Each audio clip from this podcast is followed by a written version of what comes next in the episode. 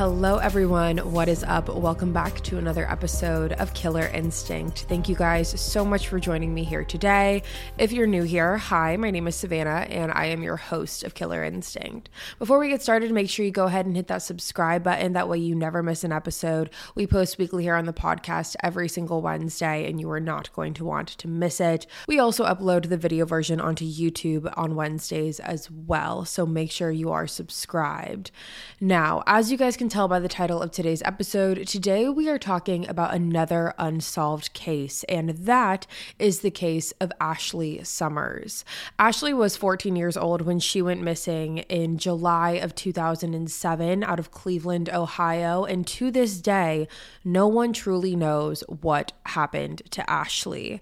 This case, similar to a lot of unsolved cases that we go through, is a case where once we get to the end of it, once I tell you the information that we know, you'll be looking at me like Savannah there's got to be more. And this is, again, one of those cases where we just feel like there's not enough information out there. Like Ashley's case has not been given the spotlight that it needs. And so that is why I chose it to cover today. And I'm very interested to hear what you guys have to say about it. So, with that being said, let's jump right on into it.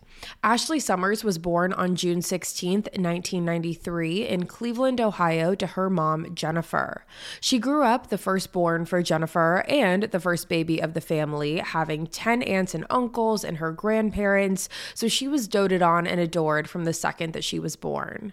Now, Ashley's biological father was never a part of her life, so having that support system from the rest of the family on Jennifer's side really helped shape Ashley, and it also really made her value family.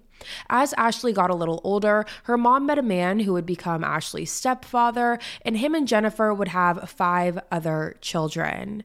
Now, with Ashley being the oldest, she really did step up when it came to watching her younger siblings, and she really helped Jennifer out a lot by being able to take care of them, take them to the park, and she was also really great with kids. She loved having younger siblings. She loved being able to play with them, spend time with them. Again, Ashley really valued family, so this was very, very important to her. Now, Ashley and her mom were always extremely, extremely close. Her mom actually says that they were more like best friends than they were, you know, a mother daughter relationship. They were just that close. They were like sisters. Every summer, they would go to amusement parks together. They would also watch scary movies together every single night. That's something that they really cherished and really loved doing together. It was a great way for the two of them to spend that quality time together. So they were very, very close. Now, once Ashley got a little bit older and into her teenage years, she definitely started entering that phase that a lot of teenagers go through where they start having a little bit of an attitude. They start only wanting to be around their friends, they don't want to be around their family as much, they want to do what they want when they want. And that was the phase that Ashley was entering. She started rebelling against her mom mom a little bit and had a strained relationship with her stepfather, who she had admired and looked up to as a father figure throughout pretty much her entire life. That relationship was really starting to grow tense. Ashley would not listen to him. She would start saying things like, You're not my real dad. And again, just start disobeying her mom. And around this time is also when Ashley started showing interest in boys and dating dating. And this is when she ends up getting her first boyfriend. When Ashley was 14, she started dating a boy named Gene Gill. Now, Gene was 16 years old, and at first, Ashley did try and keep the relationship with Gene a secret, but ultimately, Ashley's siblings told Jennifer about the relationship between Ashley and Jean. And the reason for this is that whenever Jennifer was off at work, Ashley would invite Jean over to her house and the two of them would spend time there and her siblings would see that and her siblings ultimately told her mom. Now, at first when Jennifer found out about this, she was very upset. She did not approve of this relationship whatsoever for several reasons. Firstly, she didn't like that Ashley was bringing a boy into the house that she did not know know when Jennifer was at work. Now, secondly, Jennifer did not like the fact that Ashley, who was 14 years old, was dating someone who was 16 years old. She and lastly, Jennifer really felt like Ashley was too young to be dating boys, period. So she did not like the fact that her daughter was dating, let alone a 16 year old, let alone having a boy that she doesn't know come over to her house where her other kids were while she was at work and behind her back. So, because of this, Jennifer had to sit Ashley down and tell her that she needed to stop seeing Jean. Now, as you can imagine, when Ashley was told this by her mom, it really in turn only made Ashley want to see Gene more. So it really grew this rebellion against her mom to be even stronger. So strong that this is when Ashley began stealing money from Jennifer. And this was something that Jennifer always kind of knew. Ashley would kind of take some cash here and there. But then over time, the amounts of money that Ashley was taking would increase all the way until Ashley would steal her mom's entire paycheck.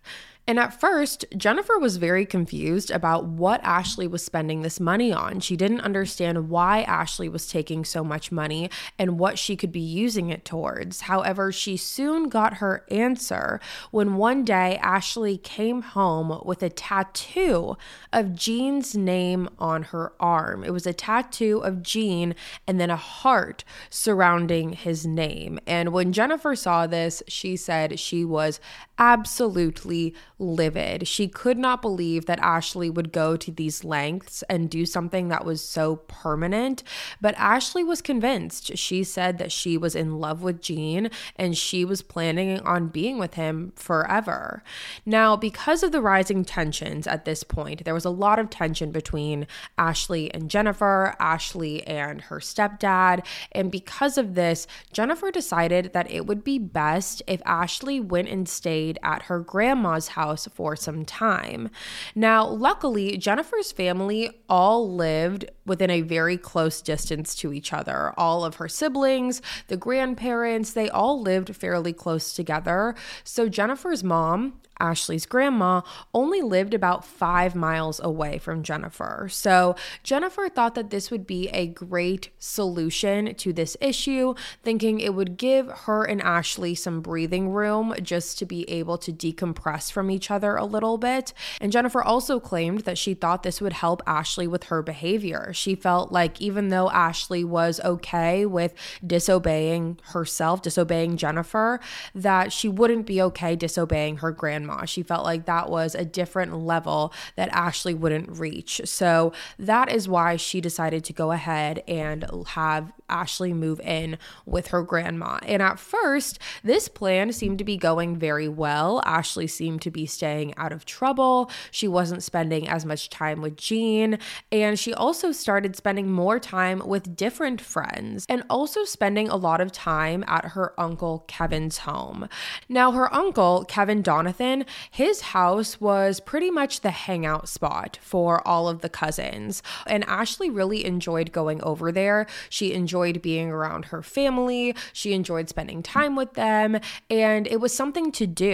Jennifer claimed that while Ashley was at her grandma's house, if her grandma was ever out doing things, Ashley would be left home alone and she wouldn't really have anything to do and she would get bored fairly quickly. So going to Kevin's house was a great way for her to be entertained spend time with her family, her family to be able to keep an eye on her. It just seemed like a win win situation. So now let's move on to where this case really begins, which is the 4th of July in 2007. Now, on this day, it started out like any normal day. As I said, it was the 4th of July, so it was a holiday. And on the 4th of July, every year, Ashley's family always had a 4th of July party at her great uncle Keith's house. So everyone in the family, which there was a lot of people because they all lived fairly close to each other, everyone in the family would gather to great uncle Keith's house and they would have this 4th of July pool party. And this 4th of July was no different. So Ashley arrived alone. And according to some of Ashley's family members, when Ashley arrived to the house, she didn't seem like like her happy, usual, joyful self. When she got there, she seemed a little bit more sad. Just something seemed to be bothering her. She seemed a little down. Now, when Ashley was talking to some of her aunts, she told them that she had walked to Keith's house from her uncle Kevin's house, and that was about a two mile walk. And Ashley's aunts thought that maybe she was just overtired, had some heat exhaustion, and maybe just needed to liven her spirits a little bit. So they tried to help her in doing this by suggesting that she got into the pool with her cousins, which she did. And once Ashley got into the pool and started playing around with her cousins, it was like an automatic switch. Once she did that, she was laughing, she was smiling, she was dancing around with her cousins in the pool. They were playing together, and it seemed to instantly liven her mood. And Ashley stayed at this party for about three to four hours before she decided to get dressed and get ready to leave.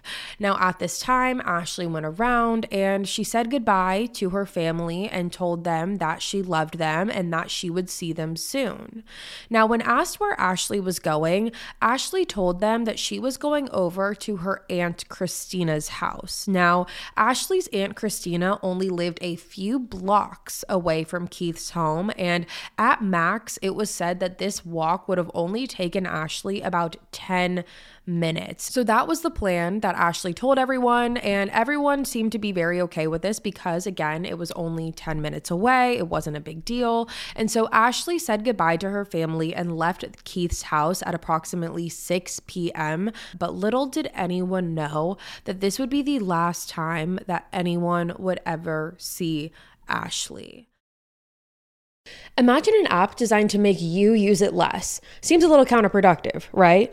Well, apartments.com's instant alert feature works exactly that way. Instead of scanning rental listings a million times a day, simply set and forget your search to whatever you're looking for in a place and let apartments.com do the rest. From pet friendly apartments to balconies to in unit ACs, apartments.com's powerful search tools let you know when the perfect combination of features you're seeking is listed. So you don't have to power through rental descriptions one by one. With more rental listings than anywhere else, apartments Apartments.com's instant alerts mean that you can spend less time looking for the perfect place and more time on just doing you. Apartments.com, the place to find a place. Hey, it's Kaley Cuoco for Priceline. Ready to go to your happy place for a happy price? Well, why didn't you say so? Just download the Priceline app right now and save up to 60% on hotels. So, whether it's Cousin Kevin's Kazoo concert in Kansas City, go Kevin, or Becky's Bachelorette Bash in Bermuda, you never have to miss a trip ever again. So, download the Priceline app today. Your savings are waiting. Go to your happy place for a happy price. Go to your happy price, Priceline. On the night of the 4th of July, Jennifer figured that Ashley was either spending the night at her grandma's house or at her uncle Kevin's house, which she normally did. Now, Jennifer was not at the 4th of July party that day, so I just want that to be noted too.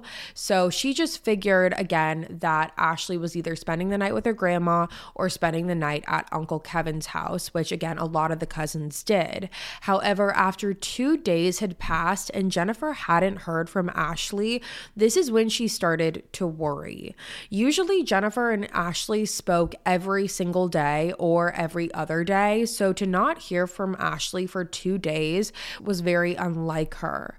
Now, at this point, Jennifer starts calling around to different family members to see if anyone had seen Ashley. And in this lineup of phone calls is when Jennifer called Uncle Kevin to see if Ashley was over at his house. Now, it was in this phone call that Kevin claimed that he hadn't seen Ashley since the 4th of July.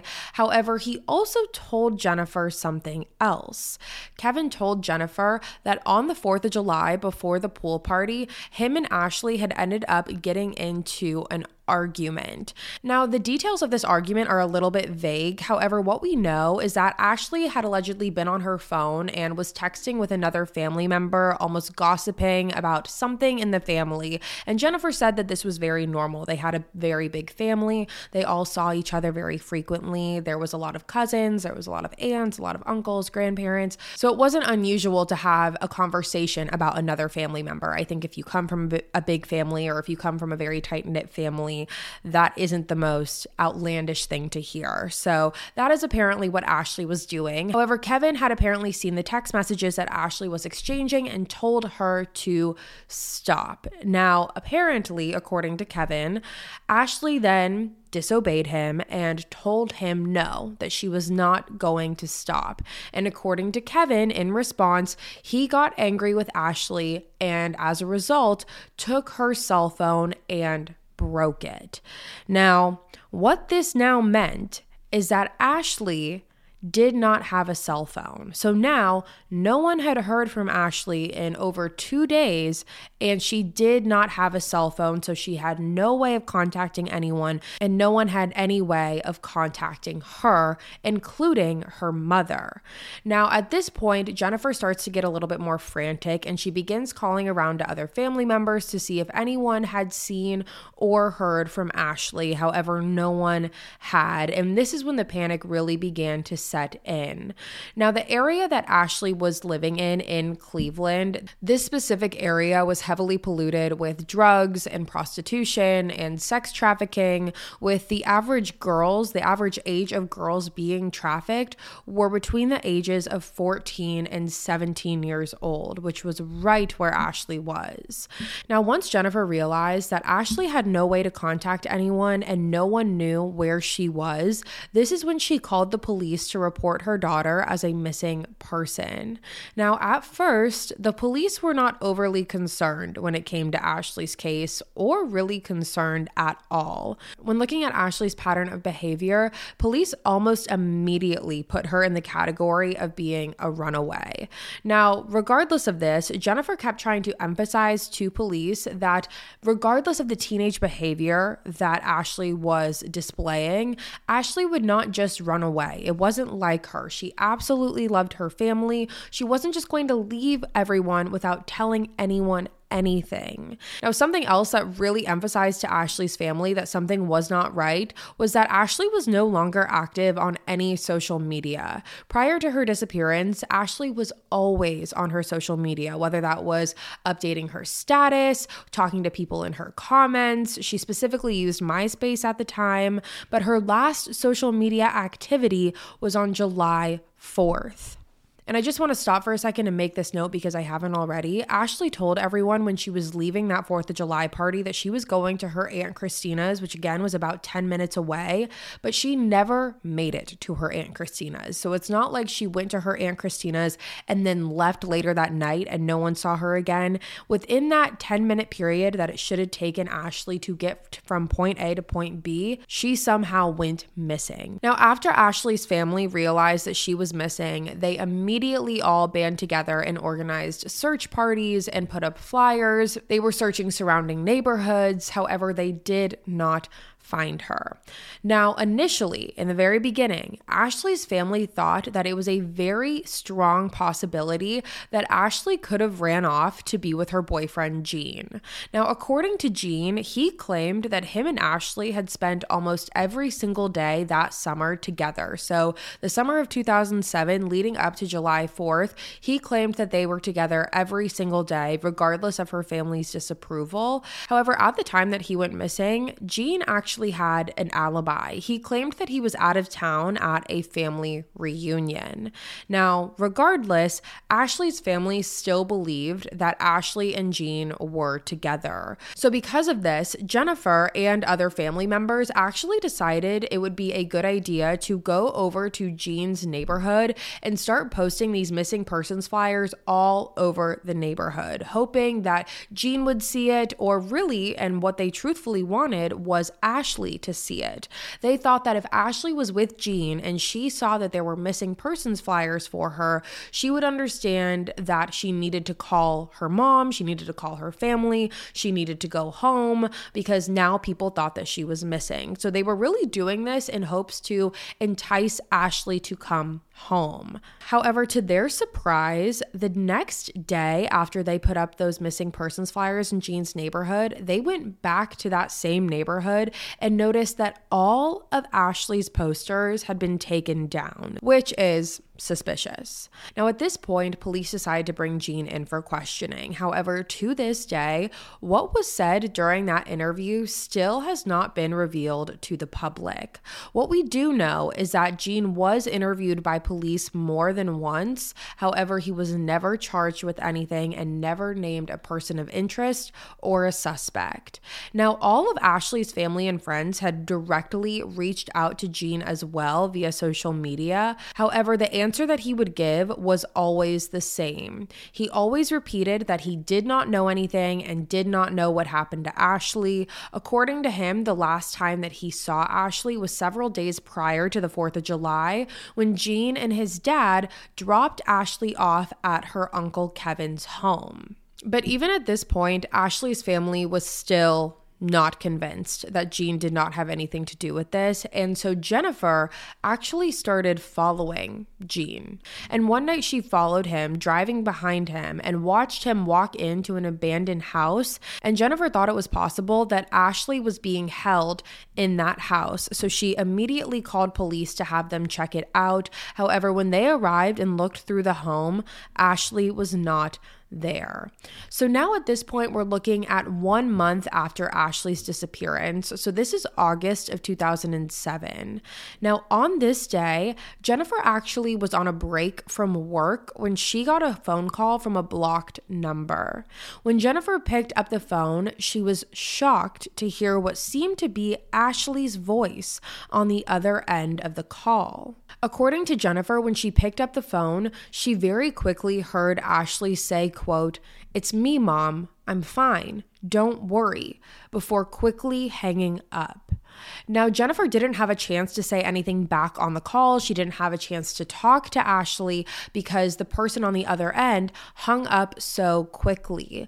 Now, immediately at this point, Jennifer starts getting frantic. She starts calling around to her family, letting them know about this phone call that they just had. But over time, Jennifer really started to question the legitimacy of this call and really didn't know what to think. She had a hard time understanding why Ashley would call and hang up so quickly without having a conversation with her mom or without talking with her mom. And it made her question if it really was Ashley on the other end of that call. And obviously, because it was a blocked number, she couldn't call it back. It's not like she could call the number back again. So that was really all she had to go on with it. Now, there was another potential encounter with Ashley, and this occurred on November 17th of 2007. And it happened while Ashley's grandparents were driving through the west side of Cleveland. Now, according to them, while they were driving on the road, they were passing a girl who was walking in the opposite direction of them, so they could see this girl very clearly.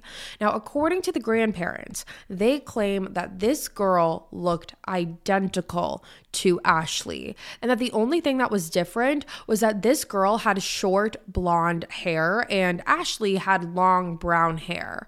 Now, immediately after passing this girl, her grandparents turned the car around and drove back to try and get a better look of who this could have been. However, at that point, the woman was gone. So the question of was that really Ashley still remains.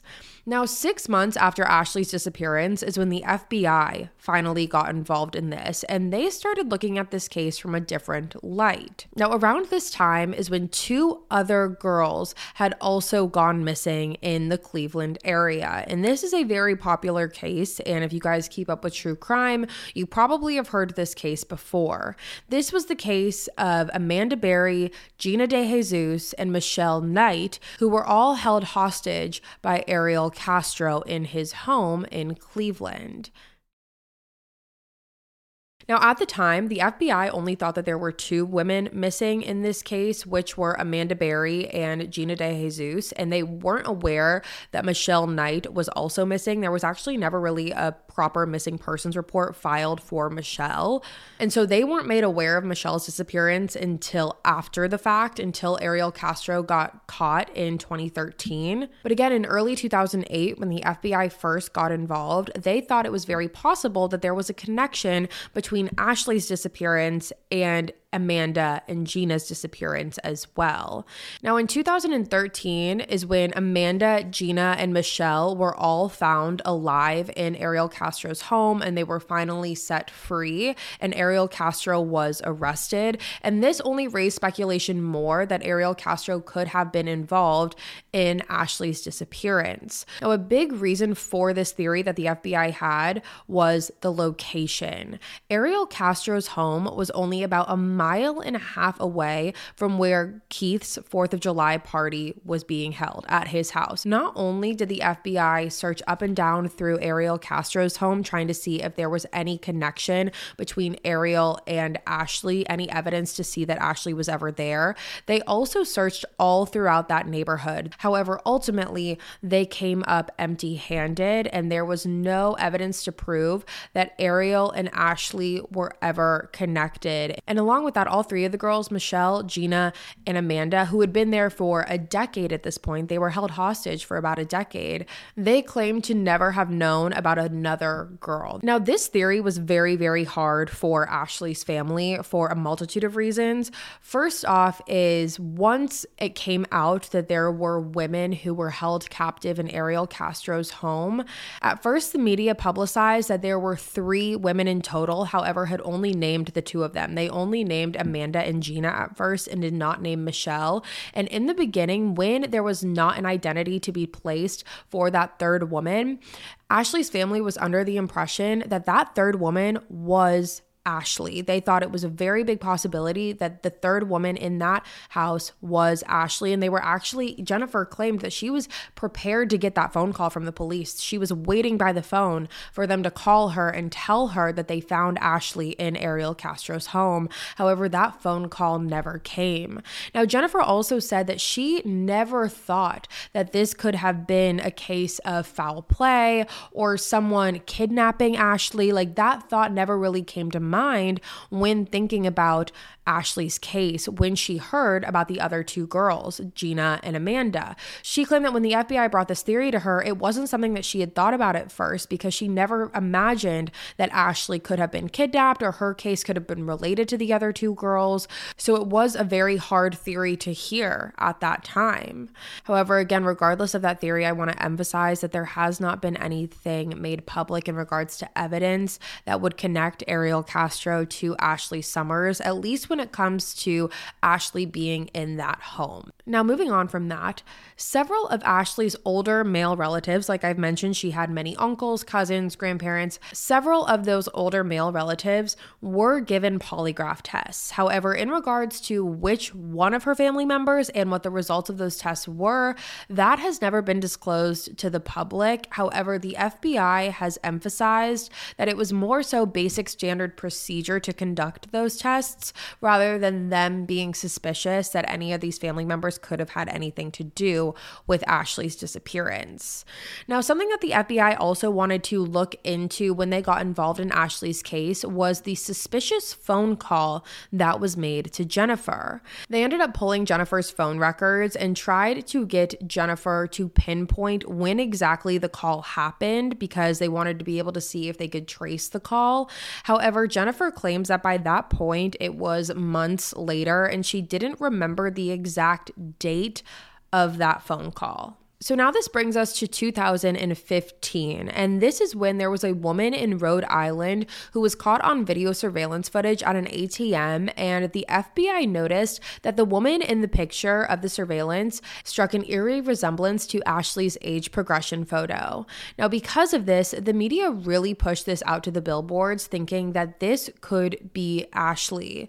This surveillance photo was even featured on the Dr. Phil show and really anywhere that they could get it out to to try and and get in as many tips as possible. The woman in the photo had also allegedly committed identity theft, which is why it made it more difficult to identify who it actually was.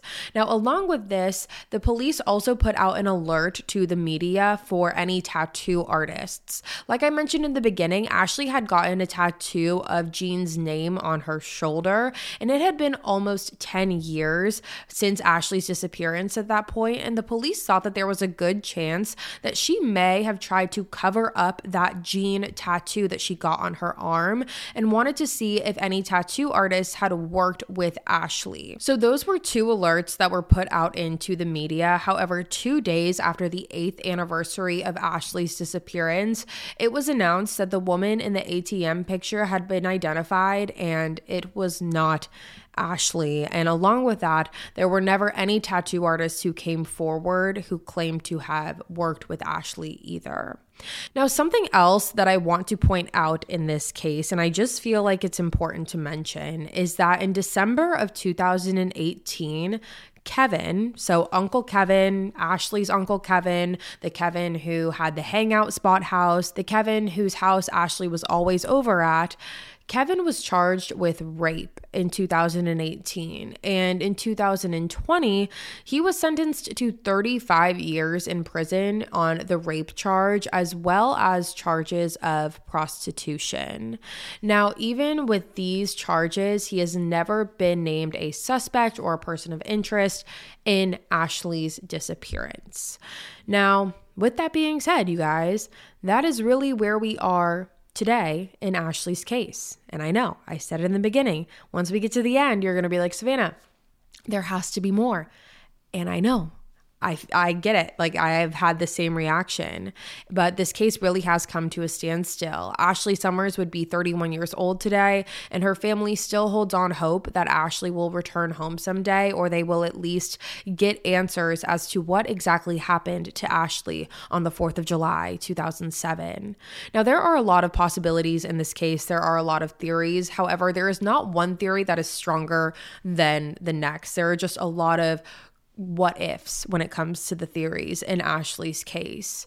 And along with those theories, I think we also have to believe that the police, when speaking to either Jean or Ashley's family members, that if they had any suspicion that they were involved or they could be potential persons of interest or, or suspects, that they would have been further examined. However, again, we don't really know the lengths to which each one of them was interviewed or interrogated or questioned. So there's a lot of information that we're not working with as well. Now, the police have been tight lipped in this case in regards to those interviews and polygraphs. So we just don't really know a lot when it comes to that. And we don't know if we ever will. But I'm really interested to hear what you guys have to say about this case. I truthfully don't really know where I stand. I think that there's a lot of possibilities as to what could have happened to Ashley. And I don't think anyone, at least when I look at this case, I don't think that anyone is ruled out. Um, I think that there are a lot of things that could have happened and I'm very interested to hear what you guys have to say about it.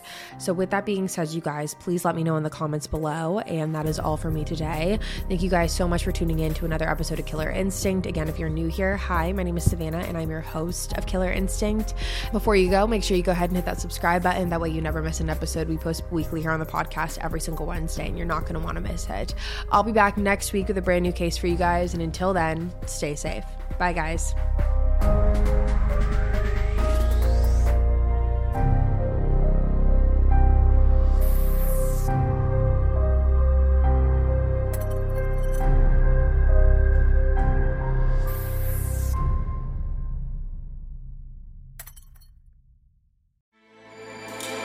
With everything you have on your plate, earning your degree online seems impossible. But at Grand Canyon University, we specialize in helping you fit a master's degree in business into your busy day.